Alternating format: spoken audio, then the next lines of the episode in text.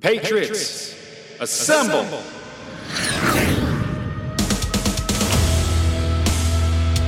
We don't mess around. We don't waste time. Over here at His Hard Line. Let's go!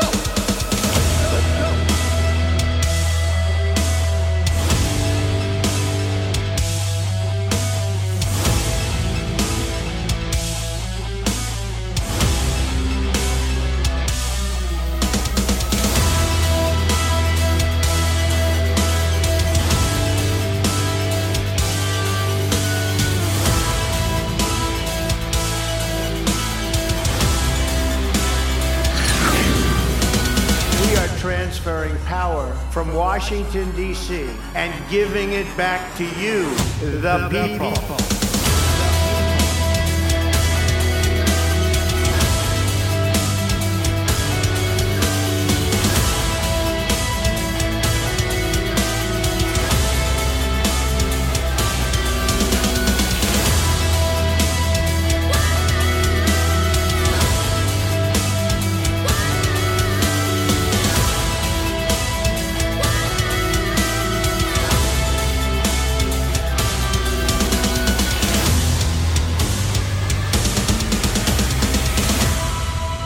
Welcome to the show. Let's get started.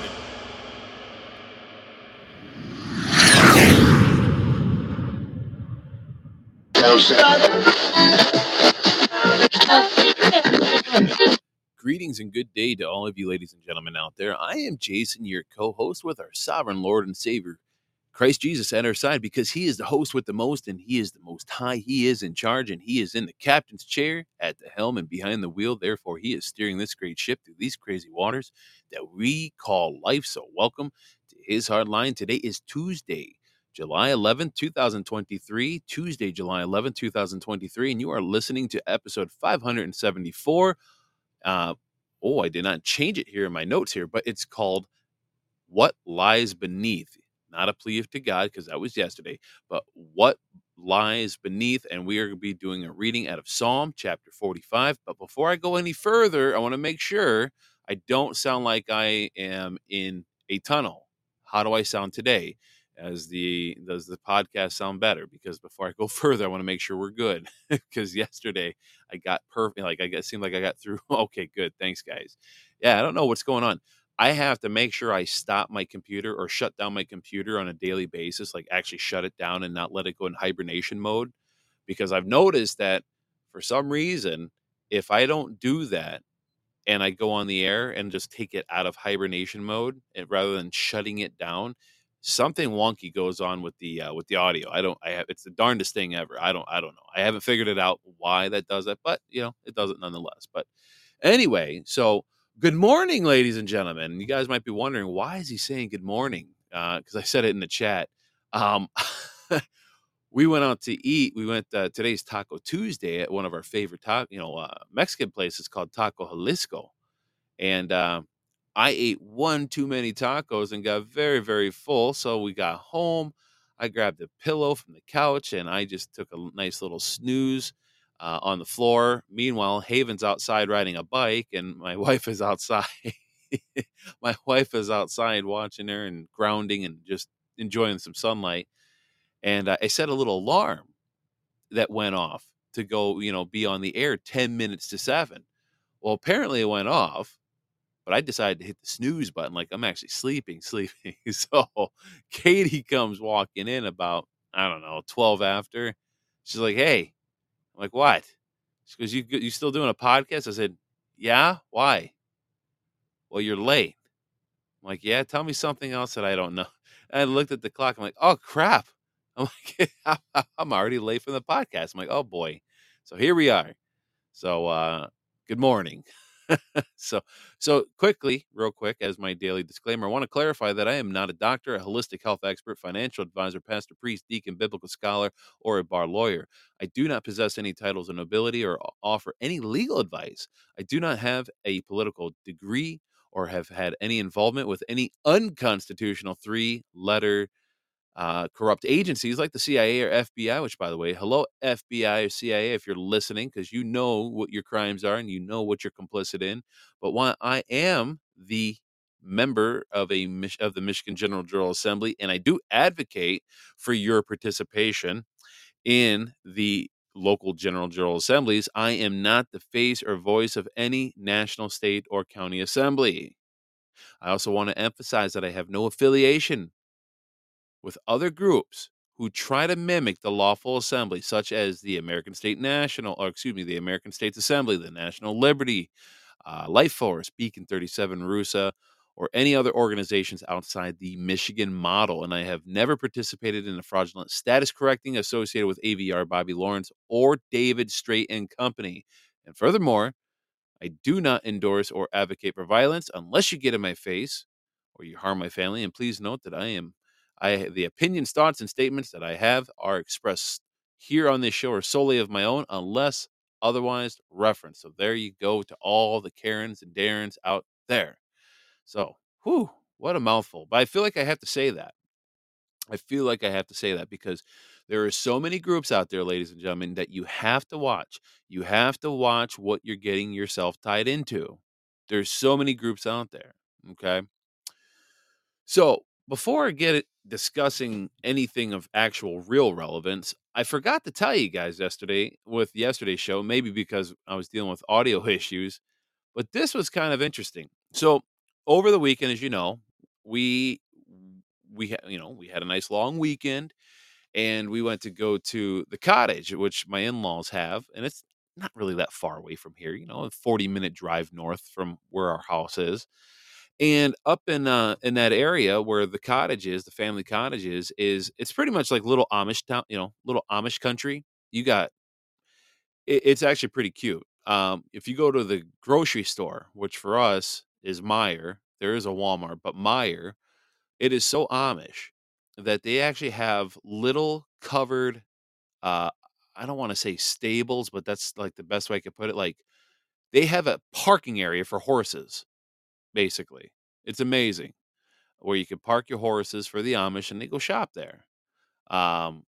It's literally like little Amish country up there. So anyways, they have a grocery store up there. They have a little like farm and supply type of store. So my friend, Matt, who lives up that direction, was telling me if you ever get hungry for a sub sandwich, you got to get it from that little Amish grocery store. He said, they're like $5. I said, oh, okay, cool. Sounds like a good idea. So for lunch the other day when we were up there, I'm like, hey, we're going to go get some subs. Who wants in? And so it was me, my father-in-law, and my wife. So we ended up going to the little country Amish little grocery store. And my wife, she says, time for Sleeping Beauty to go read the Bible. Yeah, you're funny. And you know what? Hold on. Wait. We're going to have, it's time for a Bug a Wife segment. Hold on. Let's see.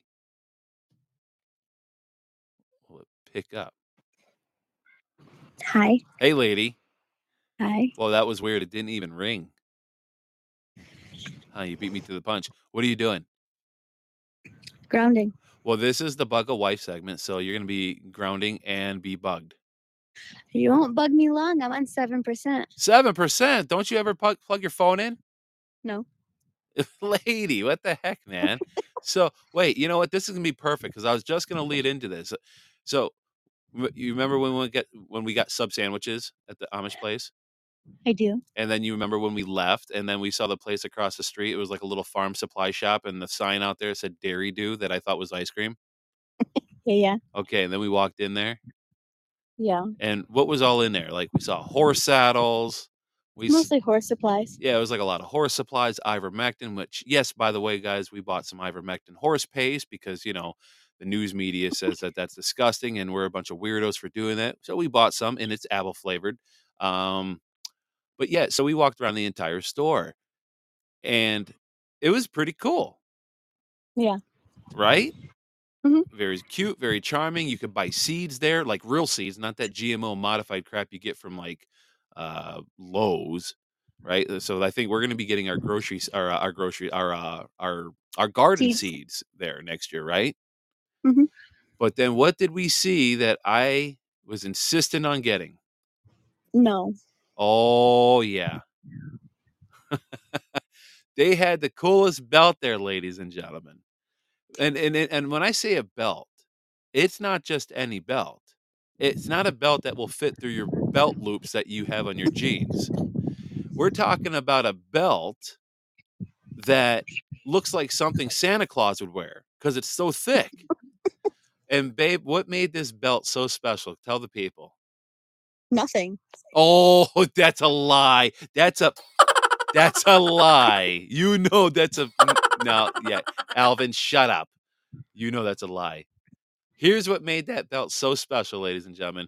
This thing had a built-in, custom built-in, this 4-inch, maybe even 5-inch thick Santa Claus style Amish-made leather belt, a built-in harness, a holster for a 6-shooter revolver. Perhaps maybe the Judge that I want to buy. I said, babe, look at this thing. I could get the Judge and I could put it in here. I said, this would be such a conversation starter everywhere we go. She tells me, she goes, now, if you ever want to see me in public with you ever again, you will not buy that. Right? Am I right? Is that what you said? Yes. You won't see me in public. But I said, oh, no. I'm like, but wait a minute. I'm like, but this is a great belt. And then I went over and I grabbed a flat-brimmed black Amish hat and I put it on. No. Now that really did it for you, didn't it? Mm-hmm. Oh yeah, that was pretty sexy, wasn't it? Sure.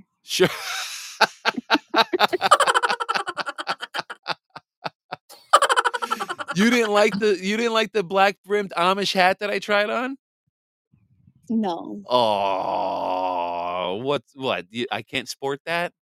No. Oh, Lord. So anyways, we ended up getting our horse pace. I ended up not buying the belt because it was too obnoxiously obscure for her. It was at least 5 inches thick. It was that belt was a one and done. I would never had to have any other belts going forward in life. You wouldn't need another belt. I know, that was a great belt, and it had a hip holster for a gun. I don't care if you go buy another gun. I've told you that. You're not buying the belt. But I can't. You buy the belt, I won't go in public. I don't care if you buy it. Don't stand next to me. Oh, damn.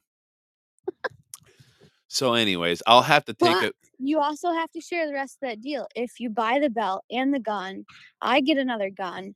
And I get the cash for whatever the belt is worth. That's right. So, ladies and gentlemen. But you also can't stand next to me in public. No. No, that was a stipulation. No. If you get no, fake news. I said if I get that belt and I get that gun and you get the same gun, you get a judge or whatever, a 357, whatever. Okay, you don't want the judge, whatever. That's good because I'll be the only one with the judge. I'll be the judge, jury, and executioner. Yeah. But you get your little 357. But that was the stipulation. I get the belt, and you have to stand next to me, and you have to like it. No. Yes, you do. Yes, you do. Oh, Lord. Okay, I guess the Bug the Wife segment's done. Okay. Love you, bye. Love you, bye.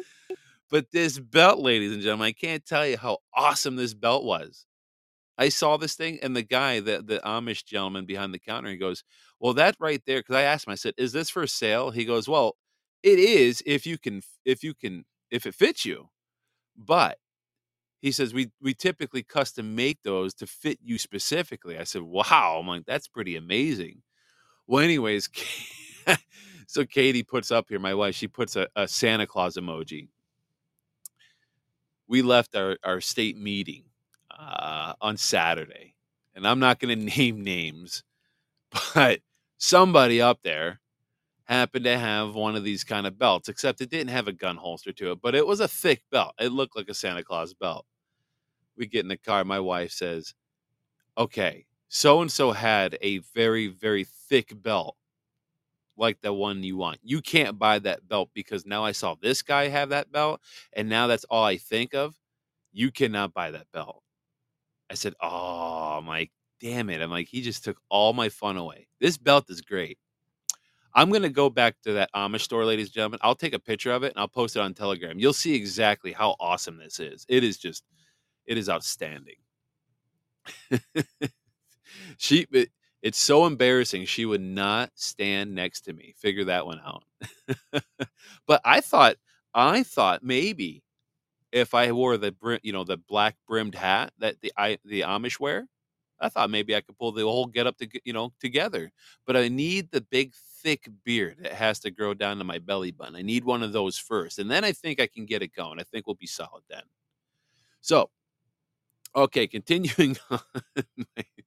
I tell you, my wife, I don't know how she puts up with my shenanigans. I really don't. So before we get into the Bible reading of Psalm 45, she says, nope. I want to play a quick 2-minute video. Maybe you guys have heard of this. There is a large lawsuit that's going on with a lot of major brand hotels out there for a few reasons. One of them, I believe, is for the fact that they have a lot of hidden cameras in these hotels. And another one is actually for being a party to human trafficking. Let's give this a quick listen to. This is actually pretty troubling. Yo, TikTok, I know a lot of y'all travel, a lot of y'all like to be on the road, and a lot of y'all get hotels and Airbnbs. But what I need y'all to know is this is a list of hotels. You got the Hilton, the Wyndham, the Days Inn, the Super 8, Best Western, Red Lion, Marriott, Choice Hotels, Extended Stay America, and Motel 6. What do all these hotels have in common? They're all being sued right now for human trafficking. They have been participants in human trafficking. But wait, that's not all. In some of these hotels, they have found tunnels in the closets that go underground that led to missing children. Hey, do your own research. As you can see right here, the lawsuit has been filed against major hotel companies, including these, for allowing trafficking to occur on their property and profiting from human trafficking. Also, these hidden cameras have been found in a lot of these hotels as well. The traffickers use these cameras to spy on you and to see who they can kidnap. This is a coat hanger. This is a camera that looks like a plain screw. You would never know. You have to check your rooms for cameras. Also be aware of hotels that offer free shampoo and some conditioners, because a lot of these containers will have shampoo in them, but the base of the container is a whole camera system. So be careful at Airbnbs and at hotels everywhere. You can actually buy a device that will scan the room and let you know if there are cameras in the room. And it will show you where the cameras are. And for reference, this is a hotel in Florida that had a hole in the closet that they went through and they found children way down that tunnel where they would kidnap people that checked into these hotels. Wow. That's insane.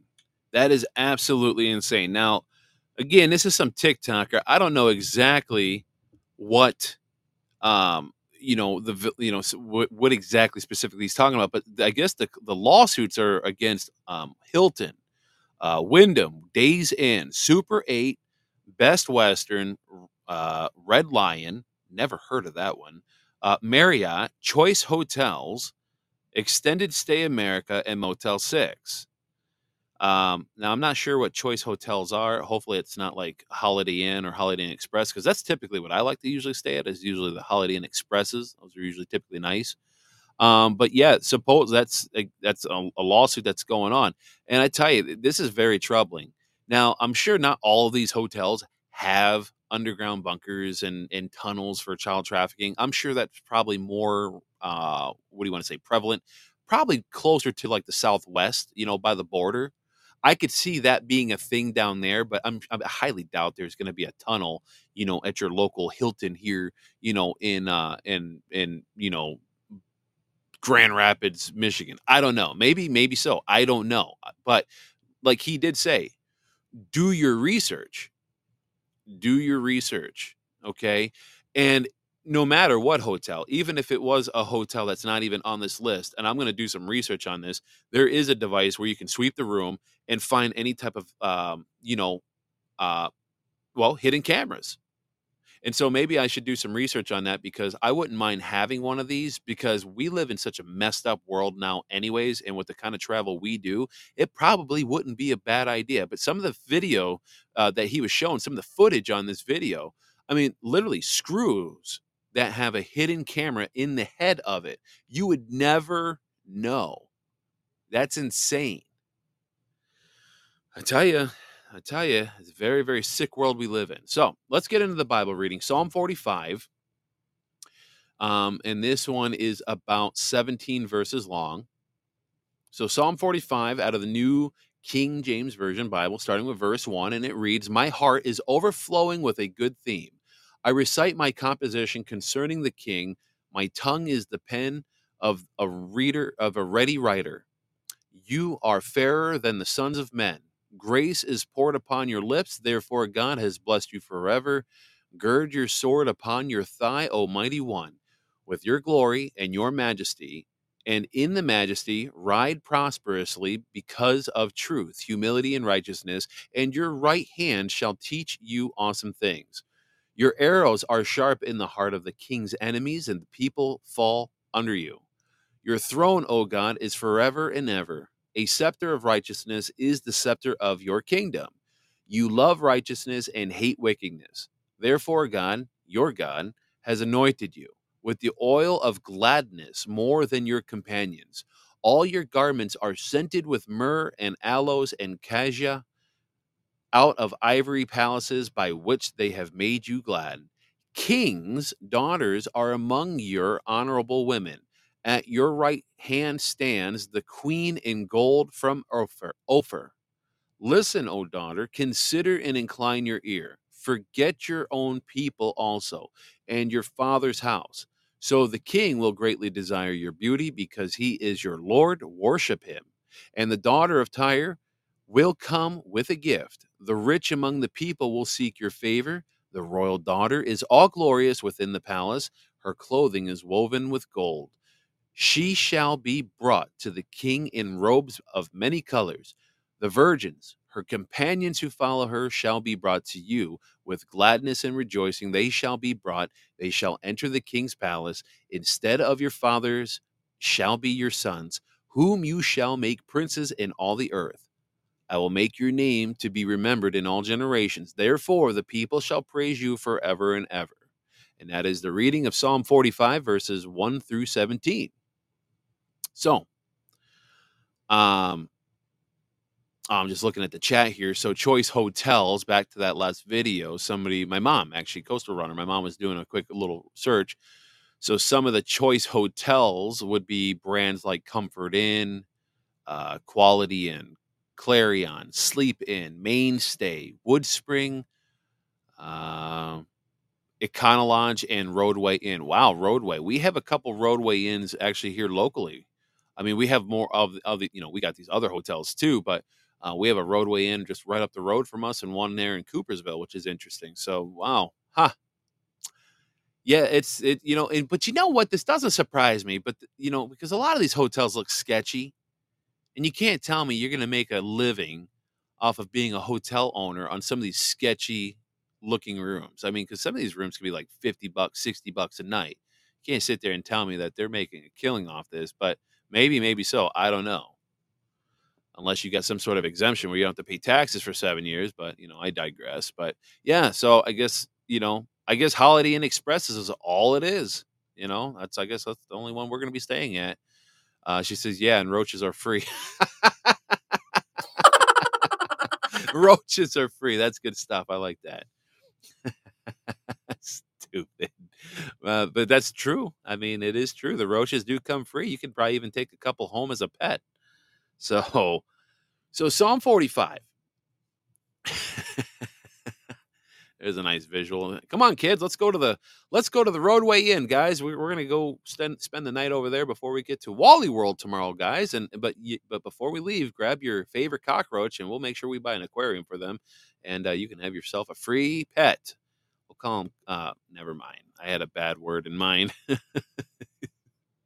Destry says Joe's apartment. Oh, boy, oh, boy, oh, boy. You know, it's funny you say that, Leslie Liberty. She says in here in the chat, get an RV. So little side note, we'll have a little squirrel moment. I'll allow a little squirrel moment for a minute. We went to the campground where my sister-in-law and my wife's cousin were at, and their kids and husbands. And so anyways, they have pool behind. So one of them has a pop-up camper, and another one actually has a real an actual camper that they tow with their Jeep Liberty. And it's perfect because they have 3 kids, 2 adults, and it's not like the Taj Mahal or anything, but it's perfect for them because, you know, you can do your food prep in there. It's a good place to rest your head, be comfortable, and store your stuff. But it's not a place you're like hanging out inside. I mean, it's very small. You have to hang out outside. I actually thought about getting one of those. I don't know, but then you got to worry about paying, you know, extra money on where to store it because we live in an HOA. We can't just put the thing on the side of our house. Oh no, we'll get a lot of hate mail for that one and fines and all that other good stuff. But, you know, you got to love America. You got to love America.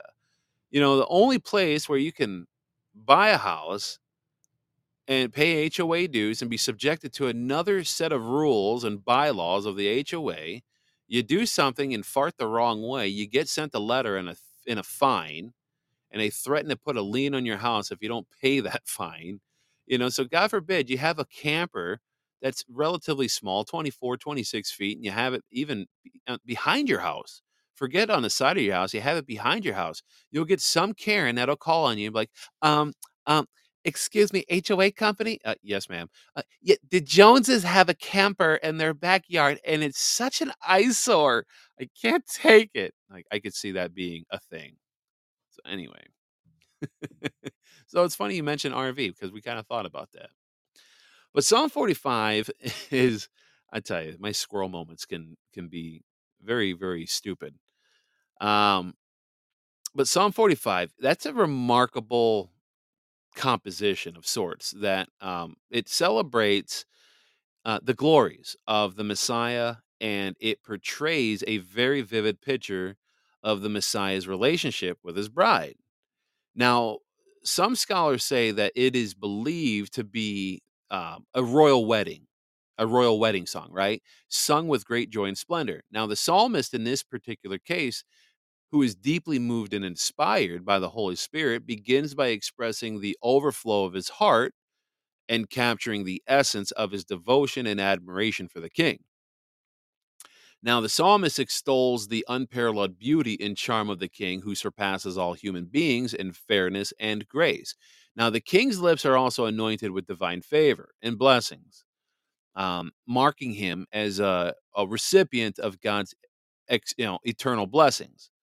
Now, the imagery of the king girding his sword with glory and majesty signifies his role as a mighty warrior, armed with truth and humility and righteousness. And he rides triumphantly on a mission of justice, teaching awe-inspiring truth with his right hand. Now, as the psalmist progresses, the focus shifts to the divine attributes and eternal nature of the king's throne.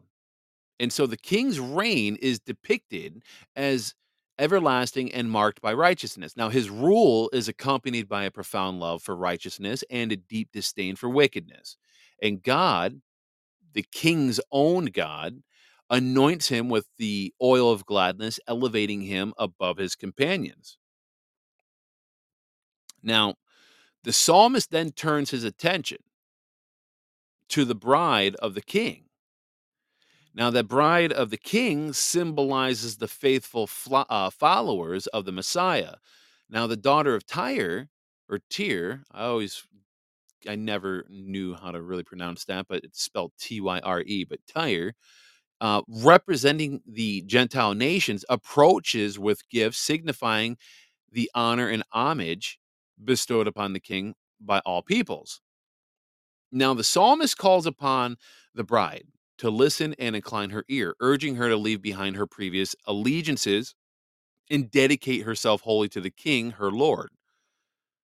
Meaning she has to leave behind her father's house and everybody that, she once knew. Because the king's desire for the beauty of his bride stems from his divine authority over her. Now, in the final verses of this psalm, the psalmist highlights the glory of the royal daughter within the palace, adorned in clothing woven with gold. Now, the bride, accompanied by her virginal companions, is brought before the king in a grand procession, filled with gladness and rejoicing. And this triumphant entrance into the king's palace signifies the joy and fulfillment of being united with the king. Now, ultimately, Psalm 45 provides a poetic portrayal of the Messiah, exalting his beauty, righteousness, and eternal reign. It presents a vision of a divine and loving king adored by his bride and anticipated by all nations. And the psalm evokes a sense of reverence, awe, and devotion, inviting readers to worship and honor the Messiah who brings salvation, joy, and eternal glory. Amen.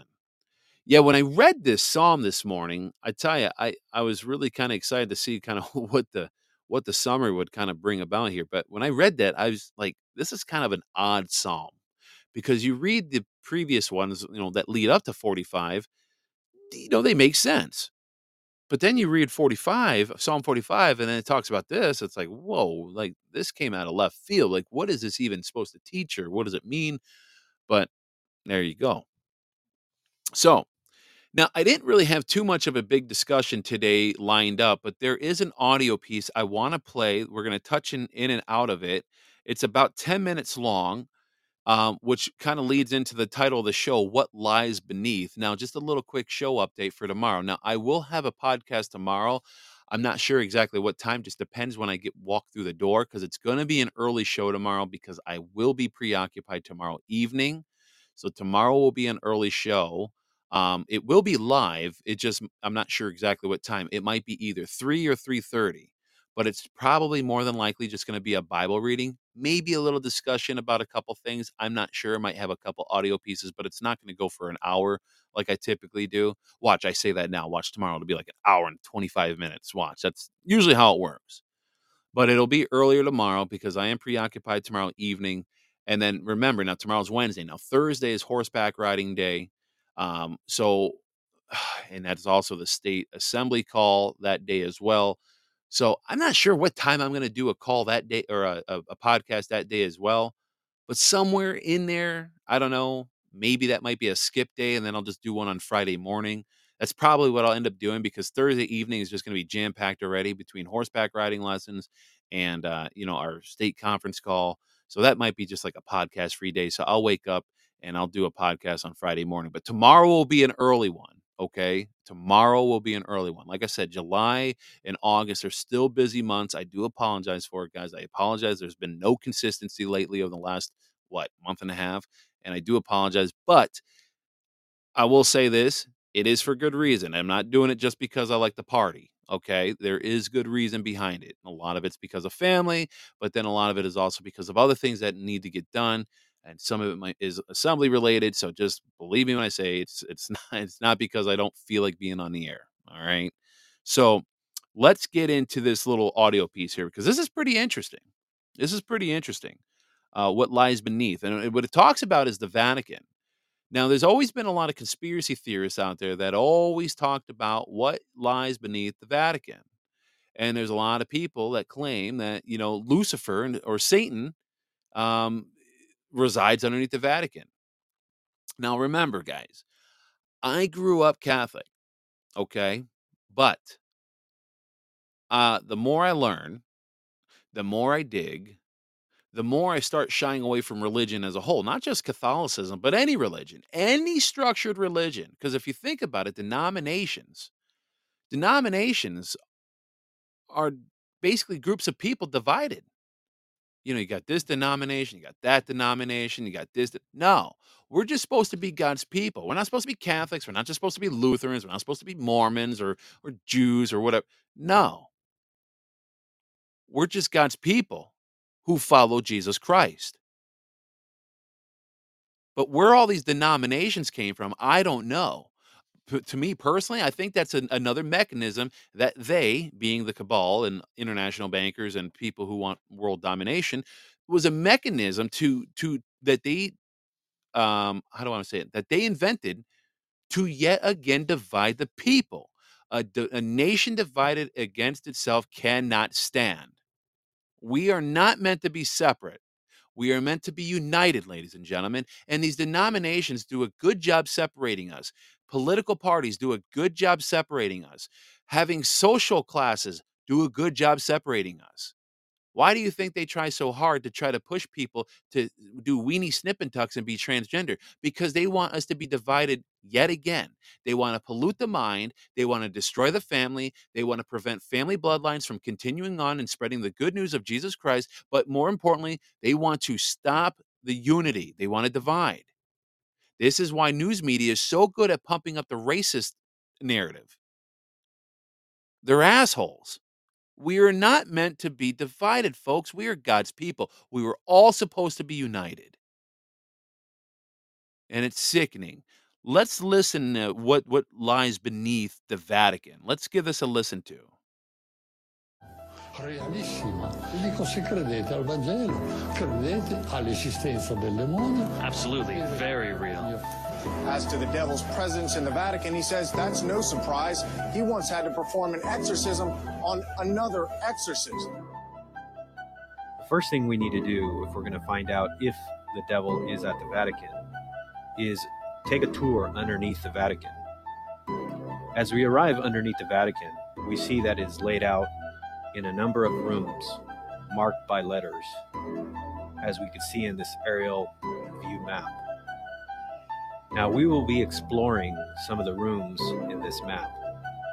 Let's start off by looking in room C here. As we look into the room, we see that this is a mausoleum of Lucius Tullius Zethus. The Vatican goes on and explains that this room was used for offerings to the dead. We read, view of the north wall and mosaic floor. In the corners of the mosaic floor, there are 8 marble squares with circular holes through which offerings to the dead were poured during the funeral rites carried out in the burial chamber. So here we have a room where offerings are done to the dead. That's pretty common in Catholicism. Now, if we look in the next room, room E, so here in this room they have a vase which has the image of a Medusa. So here underneath the Vatican we have a Medusa. Again, we ask ourselves the question, this is a vase, but yet it's kept underneath the Vatican. This could have easily been removed. If the Vatican was a holy church, you would think that they would have done this. You think underneath the Vatican they would have things that are sacred to Christ and not foreign gods, not idols and images of foreign gods. Now, as we move down further to room H, here we see that this is the mausoleum that is one of the largest and most luxurious mausoleums underneath the Vatican of St. Peter's Basilica. It says that it was built at the beginning of the second half of the 2nd century during the reign of Emperor Marcus Aurelius and belonging to a freedman of the important Valeri family. And as we're in this mausoleum, we see that there's lots of idols from the old Roman Empire. We ask ourselves, why does Rome keep these idols down underneath St. Peter's Basilica? You would think if they were Christians, they would want to clean all this out. I can't imagine anybody who has a true church would keep idols in their churches, especially pagan idols left over from a bygone pagan era. But here we have the Vatican keeping many pagan idols underneath St. Peter's Basilica. I got to tell you, some of the pictures I'm seeing here is pretty creepy of some of these statues. A lot of these are like statues of heads, and they look like children. It's really, really creepy. I'll post this video on Telegram so you can watch what I'm watching. But yeah, this is very, very creepy. Here is an idol the Vatican is displaying of a head of a child in gilded stucco and a lock of a hair typical of one initiated into the cult of Isis. And this particular idol is an idol of a boy who was initiated into the cult of Isis. If we look in this room, we see that some of the stucco decorating the walls. Here we have a personification of Oceanus. You remember the New Testament book of Revelation says that a beast comes out of the ocean. And so we say, why is the Vatican having these foreign gods underneath its basilica? Why is it protecting them? If it was a true church, it couldn't be doing it for the sake of art, especially with all the evil things that are happening in the Vatican. And as the priest earlier said, that evil does exist. The devil is real, as he admitted. But the hypocrisy of all of this is that they have all these evil images and idols underneath the Vatican of St. Peter's Basilica. We also see two figures of genuses with bat wings also portrayed on the walls. Again, this is supposed to be a holy church and a holy place. Now, this is supposedly all there for many, many years. As we move into the next room, room I, the details of the mosaic floor with Mercury and Pluto's chariot, they go on and explain that this theme is an explicit reference to the overcoming of death and the return of the afterlife. They describe it as a splendid mosaic floor of Mercury is depicted carrying a caduceus with wings at his ankles, walking in front, and a chariot. Yo, TikTok. I know a lot of y'all travel. A lot of y'all like to... I can't believe I just did that. Hold on. Let me go back. A chariot carrying Pluto and his wife, Persephone. So here we have all these Roman gods underneath the Vatican, images of foreign gods. Well, as we move to the next room, we find out why they keep all these idols down there in these images. As we move to room U, here we find the shock of all shocks. Here on the wall, it says there is a depiction of Lucifer. That is the light bearer, the morning star. On the opposite of the wall, there is a drawing of Vesper, the evening star, cosmic symbol of the human life cycle. We find out that when we get to room U, here we have a clear depiction of Lucifer underneath the Vatican at St. Peter's Basilica. We ask ourselves, why are they keeping this image of Lucifer underneath the Vatican? Again, you would think if you're a Christian church, you would not want to have any of these images. Now, we know that they'll go on and say, oh, well, we're saving it because it's a UNESCO heritage site or something like that. This is always their excuse, saving it for the sake of art. But for the true Christian, this is not an excuse, because we know if you're giving glory and propaganda to false deities and false pagan gods, what are you doing? You're in essence supporting the evil spiritual realm. This cannot be from God. And since Rome claims itself to be the one true church, you would think they would lead by example. But what kind of example is this? That you have a depiction of Lucifer underneath the Vatican for countless hundreds and hundreds of years? Now, this image here underneath the Vatican has been there since their claim, which would be Constantine. We would know that he was the first one that built this basilica.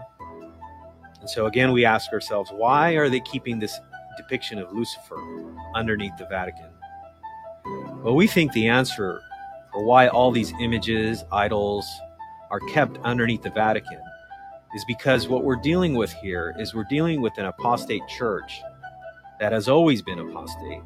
And even now, as it is filled with Freemasons, And so we know that the reason why they're keeping all this there now, and they're actually revealing this on their internet website, is because they want people to see this. They want people to see what they're really all about.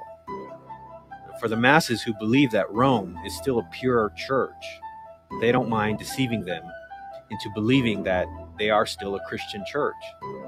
As you go down underneath the Vatican, down into the next rooms, they will try to convince you on this tour that you take that Peter is buried down there in one of the rooms, and that this gives credence to following the Pope.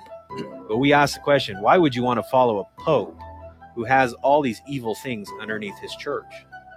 It's very clear by this depiction of Lucifer that the devil is in the Vatican. He's hidden way down underneath the Vatican at St. Peter's Basilica. Now, if you are a Catholic and you are watching this video, we want to encourage you to come out of that church. As you can see from these images and these idols that are kept underneath your church, we would hope that you would soberly think about these things and ask yourself the question, if my church is a true church, why is it promoting these things? Why does it even want people to see these things? We would hope that you would hear the exhortation of Revelation 18, verse 4, where it says, "And I heard another voice from heaven saying, 'Come out of her, my people, that you may not participate in her sins, and that you may not receive of her plagues, for her sins have piled up as high as heaven, and God has remembered her iniquities.'" And we can also imagine what kind of things are done down there underneath the Vatican in secret when people aren't looking. And we want to say in closing this video that God's judgment does sleep. And sometimes it sleeps for a long time. Yeah, it's very, very interesting. Man, sometimes it sleeps for a very long time is what it was going to go out to say. There is without a doubt a lot of evil that is depicted in, above, and below the Vatican. It's no secret. I forgot what the hall is called, but the hall that the Pope, so I guess when the weather is bad and he can't be out on his, whatever you want to call it, his balcony right there on the square where everybody likes to go out in the courtyard, right, and look up to him, right? I guess when the weather is bad, that little hall that he goes into, for those to that he addresses, that hall looks like a snake head. So that's another creepy depiction that's part of that whole thing. And then there is, I believe, in that same hall where the Pope talks and addresses the people, there is that, what is that statue? It's like a sculpture, which supposedly is supposed to depict the resurrection of Jesus Christ. But when you look at that sculpture just looks like a bunch of snakes woven together, and it makes a very, very, very creepy looking sculpture. It looks demonic in nature. It doesn't even look joyful. It looks nothing like what God would actually want us to I don't know what the word is, but the sculpture to me, when you look at it, screams everything opposite of what God would represent and what the resurrection would represent. The resurrection is supposed to represent beauty. It's supposed to be joyful and glorious. When you look at the sculpture, it is completely opposite of all those things. The visual of it is just disgusting. Here's something else that you might find interesting. That same sculpture, if you take an image of that sculpture, you divide it in half, get rid of the right half, take the left half of the image, duplicate it and reverse it and put the reverse side on the missing right side. You look like it's got it looks like the head of Baphomet. It's insane. There is so much evil that I think is tied to that Vatican. It's not even funny. Now, what I also learned today, and I have to look further into it because I was looking a little bit further into the Vatican stuff. I think it was Pope John Paul I, I want to say. I think it was the first. Hold on. Before I start spouting out fake news, let me just do another quick search. Let's go to fakegoogle.com, Pope John Paul the one death. I want to say Pope John Paul I. He was in his office, if you will, for 33 days. Yeah. So, wait a minute. I'm just trying to look here. Hold on. Let's do this. How many days as Pope? That's it. Yeah, it was John Paul I. So Pope John Paul I was in office, if you will, or his papacy, whatever you want to call it, for 33 days. So from when he got sworn in, or whatever you want to call it, to when he died, because he died September 28th, 1978 in Rome, he had a 33-day pontificate in 1970. It's the shortest term that any pope has ever had in the Vatican. Now, think about that number for a second. 33 days. Do you think that was a sacrifice or what? I mean, when you look at the, you know, the Freemason stuff, and you look at the skull and bones, and all the numerology, and, you know, everything about these people and what they try to represent using the number 33, you can't tell me that's a coincidence. Now, supposedly, and I don't know too much of this story, I still got to look more into it, but the reason why he got killed off is because he realized and saw what kind of corruption was going on at the Vatican and was going to blow the whistle, and therefore they realized what he was going to do, and they decided to basically JFK him. And they got rid of him. What did John Paul I know for them to want to get him out? 33 days from taking that seat. Makes you wonder. So anyways, all I'm saying, guys, look, and if you're Catholic, look, I'm not going to sit here and say I'm sorry, because I'm not. Because I grew up Catholic. My wife grew up Catholic. We have a lot of family members that are Catholic, so I'm not going to sit here and apologize. But what I am going to say is you should do your own research. You should go do your own little digging, because I'm going to tell you right now, I've never been a big fan of denominations. I've never been a big fan of quote-unquote religion. It's all designed to divide us and not unite us. It's all designed to get us to argue about the minutia about what to believe and what not to believe. Here's the thing. At the end of the day, it's all about Jesus Christ and believing in him and turning over and surrendering your will and your life 100% over to God. It should not matter crap else about anything beyond that. Now, yes, we're all going to have our different beliefs. Does that mean we have to have denominations and separate ourselves and attend, you know, services from other brothers and sisters that might have a different outlook and belief? No, that does not mean that's what we need to do. But yet that's what they would want us to do, because they don't want us being united. Because again, if we're divided on multiple levels, it's easier to control us. It's easier to pit each other against each other. And therefore, when we are looking at each other as the enemy of one another, we won't look at the puppet master up above pulling the strings and actually seeing who the real enemy is. One day, I think this world's going to wake up fully, but I don't think we're there yet. We're not there yet. We need to wake up. What lies beneath? Hell. That's what truly lies beneath. Here's another little interesting little factoid. Do a little digging on this. I forgot what town it's called. But it's out in Arizona, I want to say. It's somewhere out there at some observatorium. But the Vatican actually owns one of the largest space, I guess, I don't know if you want to call it a Hubble telescope, not a Hubble, but basically an observatory telescope out in the western part of the United States. And guess what it's called? I'll give you a guess. Before I tell you, anyone in the chat, do you know what that telescope, what the name of that telescope is named?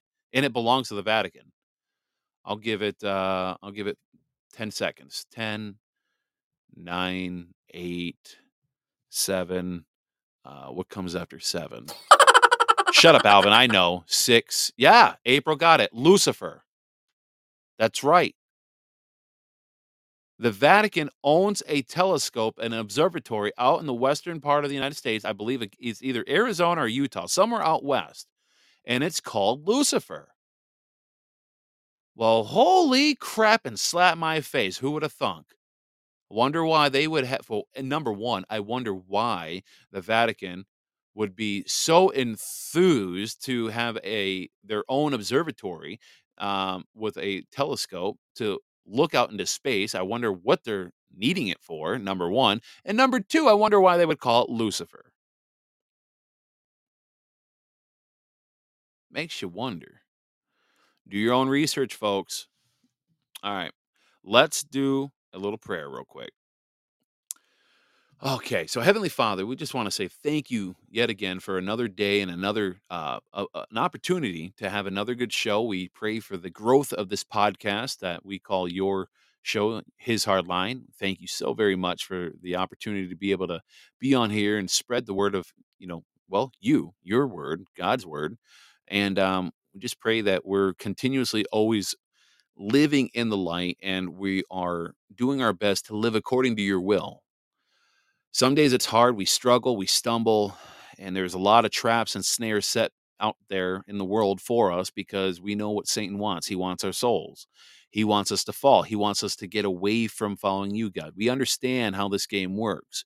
Maybe not to the tune that we probably should understand it, but we understand that He does not want us to draw near to you. So we just ask that you continuously guide us, guard us, help guide our thoughts, our words, as well as our actions, and just help us to help others be steered towards you.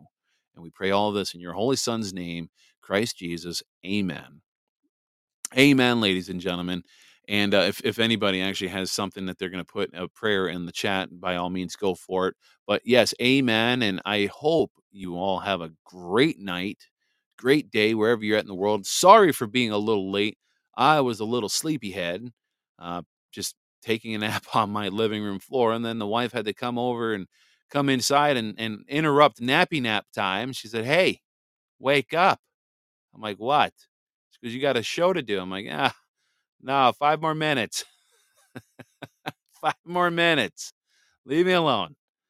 But anyways, I am going to be hopping in the shower, and I'm going right to bed. I am tired today, folks, and I am super full because I had 8 tacos from our favorite Mexican joint, Taco Jalisco. My mom knows what that place is. She loves that place. She loves the margaritas and the quesadillas there. They're really, really good. But, yeah, I'm super full. I'm going to take a shower, and I am going night-night. So I hope wherever you're at in the world, ladies and gentlemen, I hope you have a great day, great night. And remember, this is my favorite verse, and I haven't said it in such a long time, but I feel like I have to say it. Remember, as it states in Joshua 1:9, I command you, be strong and steadfast. Do not fear nor be dismayed, for the Lord your God is with you wherever you go. Keep that in mind, ladies and gentlemen. Okay, He is with us wherever we go. We don't have to be in a church.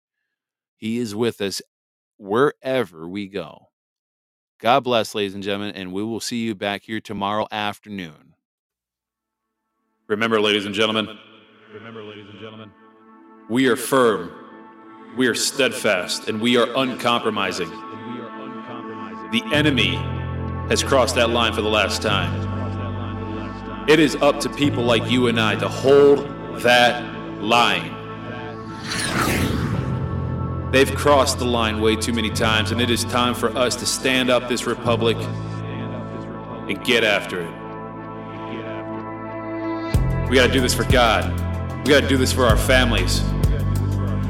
We gotta do this for America, for the voiceless. It's time to get after it, ladies and gentlemen. Thank you for joining the show.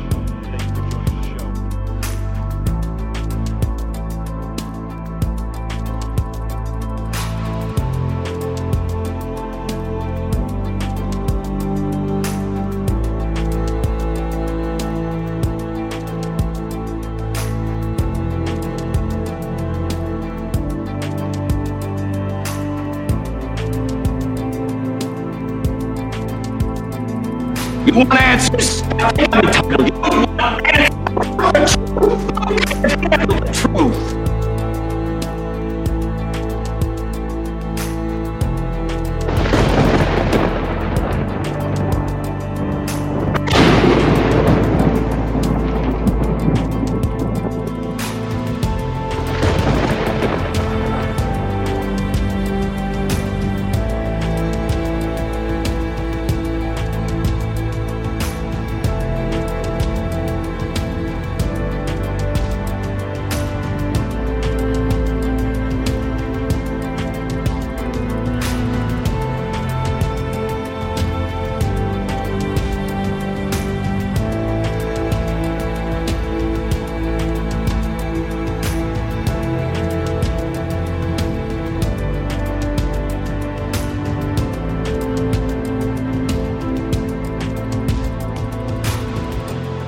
Don't forget to check out the website, www.hishardline.com. And if you want to know more about how to get involved with your assembly, go to www.national-assembly.net. That's www.national-assembly.net. It's time to get active, ladies and gentlemen. Let's go.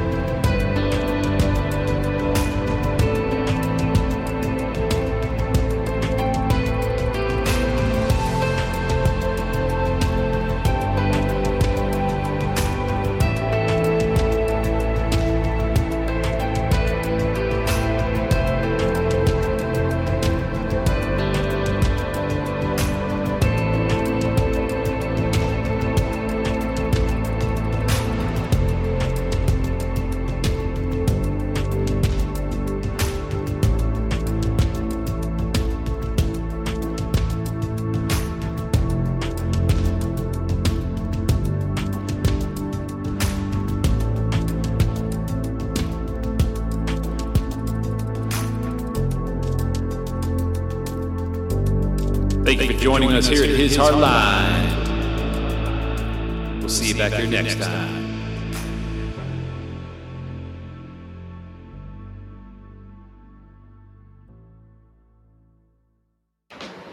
Bye, Felicia.